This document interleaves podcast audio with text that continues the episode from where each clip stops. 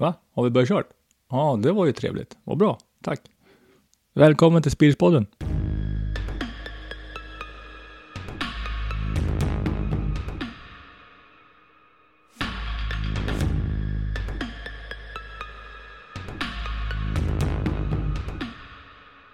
En podcast från Spirits Magazine med mig, Henrik Andersson, som är värd. Uh, pratare. Hon som ni kommer höra i podden nu, det är min dotter som sitter och, skrattar åt mig bara för att jag sitter och spelar in där. Det är trevligt. Mm, tack för stöttningen. Dagens podd kommer handla om Dakarrallyt. Detta hårda och rätt ofta skoningslösa rally sätter deltagarna i hårda prov. Jag tänkte vi skulle börja prata lite grann om historiken kring då Dakarrallyt och även då prata om hur kom rallyt till och lite grann hur det har gått under åren. Vi börjar med historiken kring Dakar alltså och hur rallyt föddes. Sen går vi in på det kommande Dakarrallyt som är nummer 42 i ordningen. Dakarrallyt hette ursprungligen Paris-Dakar-rallyt och är då alltså ett årligt terrängrally för bilar, lastbilar, motorcyklar och fyrhjulingar och även UTVs eller Utility Vehicles som det då så fint heter. 1978 startade det första Paris-Dakar-rallyt och det var fransmannen Thierry Sabine som arrangerade rallyt. De startade i Paris och tog sig hela vägen ner till då Dakar som ligger i Senegal. Sedan dess har dock sträckorna varierat sig genom åren och tävlingen flyttades 2009 till Sydamerika. Huvuddelen av sträckorna går utanför vanliga vägar, över sanddyner och liknande, rakt ut i terrängen. Detta gör rallyt mycket krävande för såväl fordon som förare och många tvingas bryta under rallyt som, varade, som varar då i cirka två veckor. Tävlingen då, det handlar ju inte bara om snabbhet. Eh, vanligt rally, då är det snabbheten som är vet du, det primära, tiden. Dakarrallyt handlar mycket, mycket mer om uthållighet och kunskapen att kunna navigera. Hur kom Dakarrallyt till då? Hur föddes idén? Jo, under 1977 så deltog då fransmannen Thierry Sabine i ett rally mellan Abidjan, som ligger i Elfenbenskusten, och Nice i Frankrike. Han körde dock vilse mitt ute i den libyska öknen på sin motorcykel. Då. Han blev dessbättre räddad och kunde återvända till Frankrike. Sabine blev väldigt fascinerad av landskapet i den afrikanska öknen och kände att han ville dela med sig av upplevelsen till så många som möjligt. Och det är alltså här då han skapade idén om ett rally. Eh, rallyt fick namnet sen då Paris-Dakar-rallyt. Tanken, som jag sa tidigare, ja, det var att det skulle gå från Paris ner genom Algeriet och Agadez i Niger för att slutligen gå i mål i Dakar som är då Senegals huvudstad. Första rallyt kördes under årsskiftet 1978 till 79 och det blev fransk seger i både bil och motorcykelklassen. Eh, sträckan har sedan varierat genom åren, men fokus har fortfarande koncentrerats till Afrikaregionen fram till 2007. Oroligheter i länderna rallyt korsat har vid ett flertal tillfällen varit ett stort problem för arrangörerna. Bland annat har sträckor ställts in eller bytts ut efter hot om terroristattacker, kidnappningar, plundringar och vid ett tillfälle också minfält. Detta gjorde att arrangörerna för Paris-Dakar meddelade den 4 januari 2008 tävlingen det året ställdes in. Den skulle ha hållits mellan 5 och 20 januari 2008 alltså. Men den ställdes in på grund av terroristhot i Mauritanien. Några dagar senare kom dock ett besked om att det fanns planer på att anordna tävlingen i Ungern och Rumänien.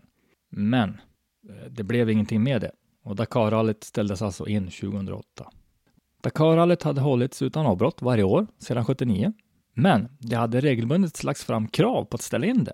Och detta på grund av säkerhetsrisken och den fara tävlingens fordon utgör för lokalbefolkningen. Däremot så blev det inga sådana grejer utan 2008 var faktiskt den första gången rallyt stoppades. När man då kom tillbaks till Dakarrallyt 2009 eh, det startade 3 januari och höll på till 18 januari 2009 alltså. Då hade man bytt kontinent och man arrangerade rallyt i Sydamerika. Den 31 upplagan av Dakarrallyt och den första då som inte gick genom Afrika. Rallyt flyttades till Sydamerika med länderna Argentina och Chile. Det var mellan de två länderna man körde. Dessa tävlingar fungerade nästintill felfritt om man jämförde med åren i Afrika och arrangörerna bestämde sig för att fortsätta i Sydamerika från 2009 till alltså då 2019, det vill säga förra året. 2020 års rally ska ju köras i Saudiarabien. Det är det första rallyt i Saudiarabien av den här klassen. Det markerar också ett nytt kapitel. Ett kapitel som Dakar kallar för kapitel 3. Kapitel 1 var Afrika, kapitel 2 var Sydamerika och nu kapitel 3 då, som är då Saudiarabien. När vi ändå är inne i historiken så kan vi nämna lite grann om svenskarna i Dakar. Har vi haft några svenskar som har kört? Jo då, det har vi haft. Ett flertal svenska förare har faktiskt deltagit i rallyt genom åren med varierande framgångar. Två svenskar har vunnit rallyt. Dels föraren Freddy Kotelinski. Han vann 1980 och kartläsaren Bruno Berglund vann rallyt 89, 90 och 91. Eh, nu körde inte Bruno Berglund utan han var kartläsare, men han var fortfarande med och vann. Sverige har faktiskt gjort sitt namn i Dakarrallyt, då flera av de svenska deltagarna som ställt upp i rallyt har varit kvinnor. Mest känd är kartläsaren Tina Turner. Hon var kartläsare till den legendariska rallyföraren Colin McRae under åren 2004 och 2005. 2006 kom hon tvåa tillsammans med Nasser Al-Atea. 2000 så ställde hon upp i rallyt tillsammans med den tyska föraren Jutta Kleinschmidt som slutade på en uppmärksammad tredje plats. Andra förare som har deltagit är Olle Olsson som också då blir första svensk att fullfölja rallyt på motorcykel. Andra motorcykelförare är Annie Sil, Maria Sandell, PG Lundmark, Lukas Lundin och Thomas Berglund. Första gången ett helsvenskt stall ställde upp var 2002. Det var då med Håkan Ros och Kalle Rosenblad och de startade med en Toyota i bilklassen. När vi ändå är inne på, på lite historik och lite statistik och sådana grejer. Så, eh, vilka märken har dominerat rallyt under den senare tiden då? Och senare tiden då, då, då räknar jag från 2009 och framåt. Ja, tittar vi på Dakarrallyts egna historik och egna statistik så ser vi att MC-klassen har varit dominerad utav KTM. Det är stort sett hela tiden i princip. Eh, Quads och fyrhjulingar som också kör i, i MC-klassen då. Här är Yamaha obesegrade sedan 2009. Men Honda och Can-Am jagar dem hårt och vill ta över facklan igen. Bilklassen så är Mitsubishi historiskt sett den bästa. Men under senare tid så är det Mini Cooper'n som är den största. Volkswagen, Peugeot, Citroën och BMW är också team som har fått stora framgångar i Dakar. Men det är alltså Mini Cooper som är den största just nu.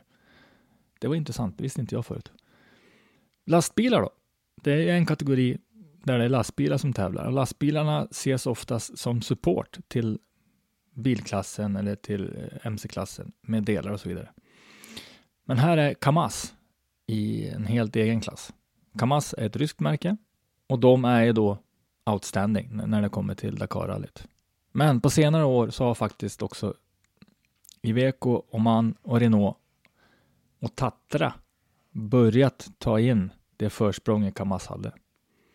Så det ska bli intressant att se nu till året. Kommer Kamaz fortfarande hålla kvar vid, vid framgångarna eller kommer någon annan ta 2019 så vann Nasser Al-Attaya tillsammans med kartläsaren Mathieu Baumel bilklassen med då en Toyota Hilux Dakar Edition. MC-klassen vanns av Toby Price, körandes på en KTM. Toby Price kommer tillbaks i år. Får se om han eh, kan fortsätta eh, med sina framgångar och vinna en gång till. Lastbilarna vanns utav teamet Edward Nikolev, Evgeny Jakolev och Vladimir Rybakov i en Kamaz. Det var 2019 och eh, det ska bli väldigt intressant att se vad kommer att ske på årets Dakar 2020. Det var lite historik om vad som har hänt fram tills nu då. Så då kan vi ju helt logiskt egentligen då börja ta gå in på årets rally som kommer. Årets Dakar-rally körs då för första gången i Saudiarabien, det sa jag förut. Och det består av 12 sträckor på totalt 7500 kilometer. Lägger man ihop transportsträckorna och specialsträckorna så får man alltså 7500 kilometer i totalsträcka. 5000 kilometer utav dem, eller 500 mil beroende på vad du vill, utgörs utav specialsträckor, det vill säga tävlingssträckor. 75 procent av rallyt kommer att köras på sand, vilket gör att man går tillbaks lite grann till originalidén när det var mycket det här med öknen och sand och så vidare i Saharaöknen. Man ska alltså köra på dryga två, två veckor ska man alltså köra 12 sträckor. En vilodag får man och den har de lagt i huvudstaden Riyadh. Har vi någon svensk med då i årets upplaga? Jajamensan, det har vi. Carl Johan Bjerket kör med sin, eh, eller sin, han kör med en Husqvarna. Och det är ett belgiskt team som han har hyrt in sig hos. Eh, Kalle då, han är en meriterad enduroräv som har bland annat vunnit Novemberkåsan. Han har kört stora tävlingar både internationellt och nationellt. Hur det kommer gå för honom, ja det, det vet vi inte, men vi håller tummarna och vi hoppas för att, för att det går bra. Första gången att köra ett sånt här stort rally är ju inte lätt. Så att, eh, ja, kör hårt Kalle, får vi hoppas det går bra. När vi nu går igenom Dakarrallyts olika sträckor så slås man av att det är väldigt långa transportsträckor som finns runt en del av sträckorna. Det kommer ni få reda på längre fram, men vi kan väl börja med att gå igenom sträckorna lite grann. Prata lite grann om dem, eh, vad vi vet om dem och så vidare. Och så vidare. Första sträckan som startar rallyt den 5 januari är mellan Jeddah och Al-Waji. Sträckan är inte en lätt promenad genom en park om vi nu skulle tro det. Eh, den här sträckan innehåller alla variationer som Dakarrallyt ger sina tävlande. Det är en snabb sträcka säger man, men slingrig, som erbjuder sanddyner och vassa stenar. Förarna måste hålla ögonen öppna för att inte köra sönder däcken eller, eller eh, maskinen. Då. Sträckan då? Jo, den är 433 kilometer lång i transport och 319 kilometer lång i specialsträcka. Så där har vi alltså då 43 mil i transport och 31 mil som specialsträcka. Sträcka 2 då? Ja, den är 34 kilometer lång i transport. Här är det väldigt liten transport. Då. Men det är bra. Däremot säger då specialsträckan 367 kilometer lång. Den går från Alvarje till Neom. Och den här sträckan den har väldigt många spår, vägar, eh, vägval, korsningar och så vidare, och så vidare i naturen då som kan ge förarna väldigt stora problem med sin navigering. Och det är här som förarna kommer lära sig svårigheten med att navigera i Saudiarabien, säger då eh, arrangören. Vad är det som är viktigt här då? Jo, lita på landmärkena. När du då ser flera spår slash vägar som kan förvirra dig, då är det viktigt att lita på det som står på din utrustning. Lita på din roadbook som du har fått av arrangören. Den här sträckan är också första delen av supermaratonsträckan. Sträcka 3 har 85 km transport och 404 km specialsträcka. Den körs från Neom och tillbaka till Neom. Sträckan vid den framtida megastaden Neom kommer att ge de tävlande en häftig syn. Sträckan tar förarna nära gränsen till Jordanien och består mest av en serie med berg och slingriga vägar i dalgångarna mellan bergen. Som också då givetvis är inbäddad i sand. På denna sträcka så når även deltagarna rallyts högsta punkt och den är på 1400 meter. Sträcka 4 har vi kommit fram till nu. Den har 223 kilometer transport och 453 kilometer specialsträcka. Den här dagen tar deltagarna från Neom till Al-Ula. Om jag nu säger namnen rätt, det vet jag inte. Det, det får ni ta med en nypa salt. Jag är inte så duktig på de här namnen. Agendan under den här dagen som består av stora sandsträckor blandat med grus och en hel del mindre vägar och spår. Agendan under den här dagen är Kör inte fel. Om vi nu ska tro på, det, på vad arrangören tycker. Då. Den består av stora sandsträckor blandat med gruspartier och en hel del mindre vägar och spår som kan förvilla dig. Men trots att sträckan ses som snabb med en hög medelhastighet så är det alltså väldigt lätt att navigera fel och deltagarna måste vara vakna för att inte tappa tid på felkörningar. Sträckan går dessutom nära Nabateen tempel som mm, många kanske vet är historiskt och sevärt fast Ja, de tävlande lär ju inte ha tid att stanna för att njuta av vyn. Men Nabateen tempel är ju ett tempel som de hade huggt, huggt ur berget. Om ni nu vill söka på nätet och titta på bilder och så vidare. Så vidare. När de nu då har njutit klart av vyn och kommit, kommit i mål på den sträckan så väntar sträcka 5. Den körs från Alula till Hail. Hail, ja, jag vet inte riktigt hur det uttalas, men Hail. 210 km transport och 353 km specialsträcka. Här får förarna möta rejält med sand och riktigt stora stenformationer. Dessa stenar kommer att tjäna som landmärken som förarna då givetvis kan använda i sin navigering. Den är mindre teknisk än andra sträckor, vilket innebär att den kommer nog gå lite fortare också eftersom man slipper tänka kanske mycket. Men deltagarna möts av massiva sandberg som kommer att ge förarna svårigheter, både när det gäller att komma upp på de här sand, alltså stora sanddynerna, men också när det gäller att komma ner. Som ni vet så är det inte så lätt att köra i sand nerför. Uppför är det lättare, men att ha koll på hojen nerför, eller bilen, eller eh, lastbilen, det är inte det lättaste. Och inte när det kommer till mjuk, finkornig sand. Sträcka 6 går från Hail till huvudstaden Riyadh. Dagen består av 352 km transport och 478 km specialsträcka. Här är variationen av landskapet väldigt dramatiskt, men sträckan består av 100% sand och är helt offroad. Efter en snabb sektion så kommer deltagarna till en sektion med mängder av hinder. Dessa hinder är både synliga och gömda i sanddynerna.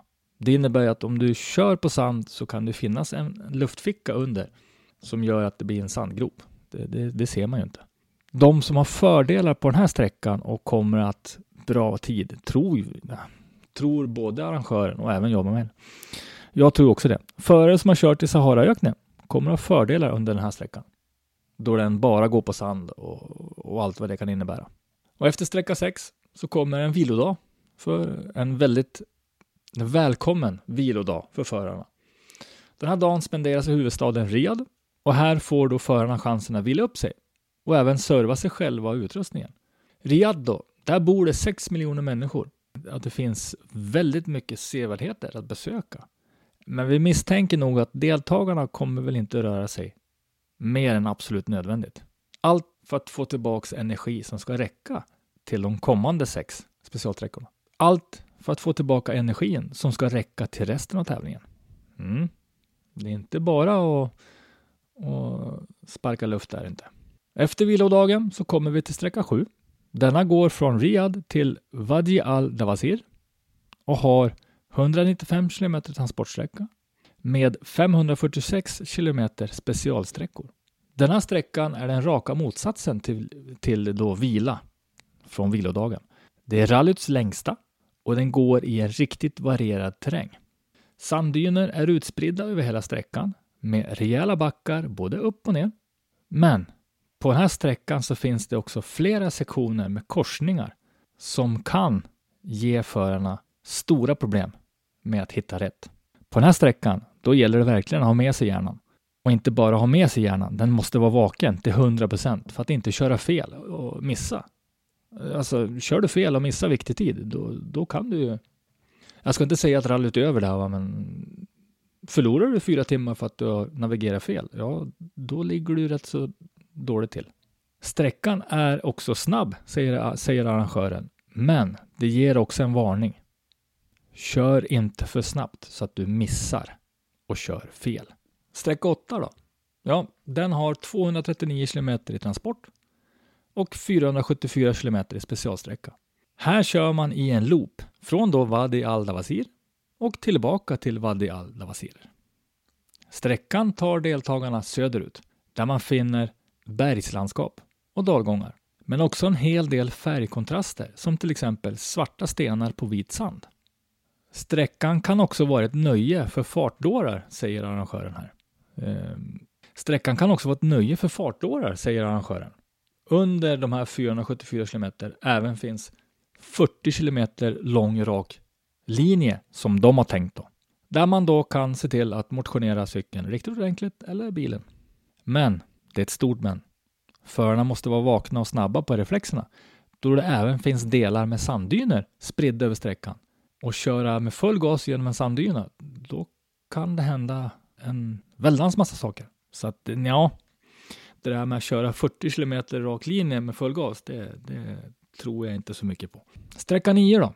Ja, den går från Wadi al-Dawazir till Harad. Och det är en lång sträcka. Den har 476 kilometer transport och 415 kilometer i specialsträcka. Stora grejen på den här sträckan är att förarna måste köra med precision. Sträckan består utav Sträckan består mestadels av hårt och stenigt underlag med svåra passager som kan ge svårighet, som kan självklart då ge svårigheter till förare som inte är uppmärksamma. Rallyt kommer in i en ny fas när deltagarna kommer till Harad, som är uppbyggt kring oljeproduktion och jordbruk. Sträcka 10, den går mellan Harad till Shubayata. Shubayata. Ja, ni hör, jag är bra på namn. Inte. Också satt som maratonsträcka. 74 kilometer transport är inte speciellt mycket. Men däremot då 534 kilometer lång specialsträcka. Denna del kräver uthållighet av deltagarna då sträckans första del skickar förarna och teamen ut i en enorm och vidsträckt del av landet. En del som inte är gästvänlig. Här vill du inte stanna längre än absolut nödvändigt då de sista tre milen av sträckan går rakt genom mängder av sanddyner som verkligen tar kraft och energi och tid att ta sig förbi och över. Skulle du få fel eller köra fel så blir det mörkt snabbt också. En speciell sak är här att efter du har gått i mål på den här sträckan så får enbart förare ta hjälp av varandra. Det är alltså inte tillåtet att någon mekaniker går in och gör någonting på utrustningen. Sträcka 11, den näst sista på Dakarrallyt 2020. Den körs mellan Shubayata och Harad och innehåller 74 km transport och 534 km specialsträcka. Också väldigt lång sträcka. Den här specialsträckan börjar med 80 km av landets bästa sanddyner, säger arrangören. Här kan det vara lätt att tappa bort sig och beundra vyerna som förarna möter. Nu tror inte jag att förarna stannar och beundrar dem. Men i alla fall. På denna sträcka så följer deltagarna samma väg som de första människorna gick när de letade efter svarta guldet eller det vill säga oljan. Då. Denna sträckan är också den avslutande delen av maratonsträckan. Det var därför de inte fick ta hjälp av mekanikers på förra sträckan. För bägge två ingår i maraton. Då har vi kommit fram till sista sträckan, sträcka nummer 12. Här kan jag nu tänka mig att de flesta av deltagarna känner sig nog rätt så slitna skulle jag vilja säga. Sträckan i alla fall, den körs mellan Harad och Al-Qida. Det är 74 km transport och 374 km specialsträcka. Ledordet på den här sista sträckan är lugnt och samlat, men inte för sakta. Positionerna kan ändras snabbt och under sträckans sista kilometrar så kan förarna missa lätt i sin navigering och tappa mark eller ta igen mark som man har tappat tidigare. Så navigerar du rätt så kan du kapa placeringar. Navigerar du fel så kan du förlora placeringar. På den här sträckan så finns det även en två mil lång specialsträcka som inte är med i själva slutresultatet. Däremot så får vinnaren av den sträckan utmärkelsen Quidda Trophy. Och sen så har man då kommit i mål eh, efter dryga två veckor. Här kan jag tänka mig, när man har kört klart den här sträckan så är man nog rätt så mör, både i kroppen, i huvudet och i leder och allting. Man har troligtvis sovit dåligt på de flesta ställena när man sover i baracker och tält och allting. Så det är nog rätt så skönt att komma i mål här. Men det är också en väldigt, väldigt stor bedrift att just komma i mål. Och det är många som inte kommer i mål. Många bryter under de här rallyna. Antingen går maskinen sönder eller så går man själv sönder på något sätt. Kollar vi stati statistiken då på 2020 års Dakar-rally så ser vi att de har 334 olika fordon i fem kategorier. 60 nationaliteter som tävlar. Det är 15 kvinnliga deltagare och det är flest antalet kvinnor som är med sedan 2009 i Dakarrallyt. Vilket är väldigt kul att se att även kvinnor börjar komma in. 543 deltagare totalt med 141 rookies och 81 stycken legender. Eh, en legend blir du om du har kört minst 10 rallyn. Så det här kommer bli väldigt intressant att följa. Dels ett nytt land eh, man har gått tillbaka till att det kommer vara mycket sand, vilket är grunden, grundtanken, ökenrally och allting. Men se till att hålla dig uppdaterad. Häng med du också. Starten, den går 5 januari. Jag själv då? Jo, jag kommer att följa rallyt väldigt intensivt. Jag kommer att titta på dels då hur det går för vår, eh, våran svensk, Kalle Bjerkert, men även hur det kommer gå för, för toppförarna. Kommer till exempel eh, Nasser Al-Attaya, nu vet jag inte om jag uttalar hans namn rätt, för jag är dålig på namn, men eh, Nasser Al-Attaya. Kommer han att vinna? Eller kommer Carlos Sainz att ta över? Eller kommer Stefan Peter Hansel som har också har varit med och vunnit flera gånger här på slutet. Ska jag sia lite grann så tror jag faktiskt att de tre kommer vara med och kämpa om placeringarna. Jag tror det kommer att finnas fler som kommer också att vara med och slåss. Men i slutändan så tror jag nog att någon av de tre kommer vara högt upp i alla fall. När det gäller motorcyklar så har vi då Toby Price, mycket duktig, har erfarenhet, har vunnit två gånger förut. Men vi har också Bareda. Vi har eh, en uppstickare i Andrew Short som är amerikansk, eh, en duktig amerikansk crossåkare som har gått över till rallyn. Han har kört lite rallyn, har fått lite mer eh, kött på benen. Vi har även ett flertalet namn som inte jag kan uttala just nu eller inte ens tyvärr inte kommer ihåg nu när jag pratar. Men i alla fall. Jag tror inte Toby Price kommer att vinna ohotat. Jag tror att han kommer få kämpa för det. Men jag tror att han kommer nog att, nej, vi får se vad som händer. Innan jag lämnar er med, med en slutlig, litet, eh, slutlig grej. Eh, jag finns med på en annan podd, Driftpodden, eh, som är en, podcast ifrån Driftson, där jag och eh, Christer Hägglund och eh, Robert Strandberg sitter och pratar om driftingen och då är, det, då är vi inriktade på tävlingsdrifting. Men är det någonting ni är intresserade av, sök på Driftpodden. Men till nästa gång, anyone at the top level of the sport can make a motorbike go fast. The thing that makes the difference is the mental capacity left over for navigation.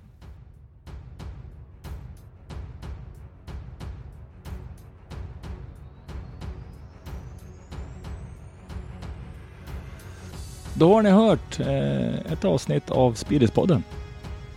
Det här avsnittet handlar om Dakarrallyt. Lite för och, och nackdelar och lite grann om sträckorna och allting. Lyssna gärna in på andra program som jag har. Lyssna även in på Driftpodden, en annan podcast som jag är med på.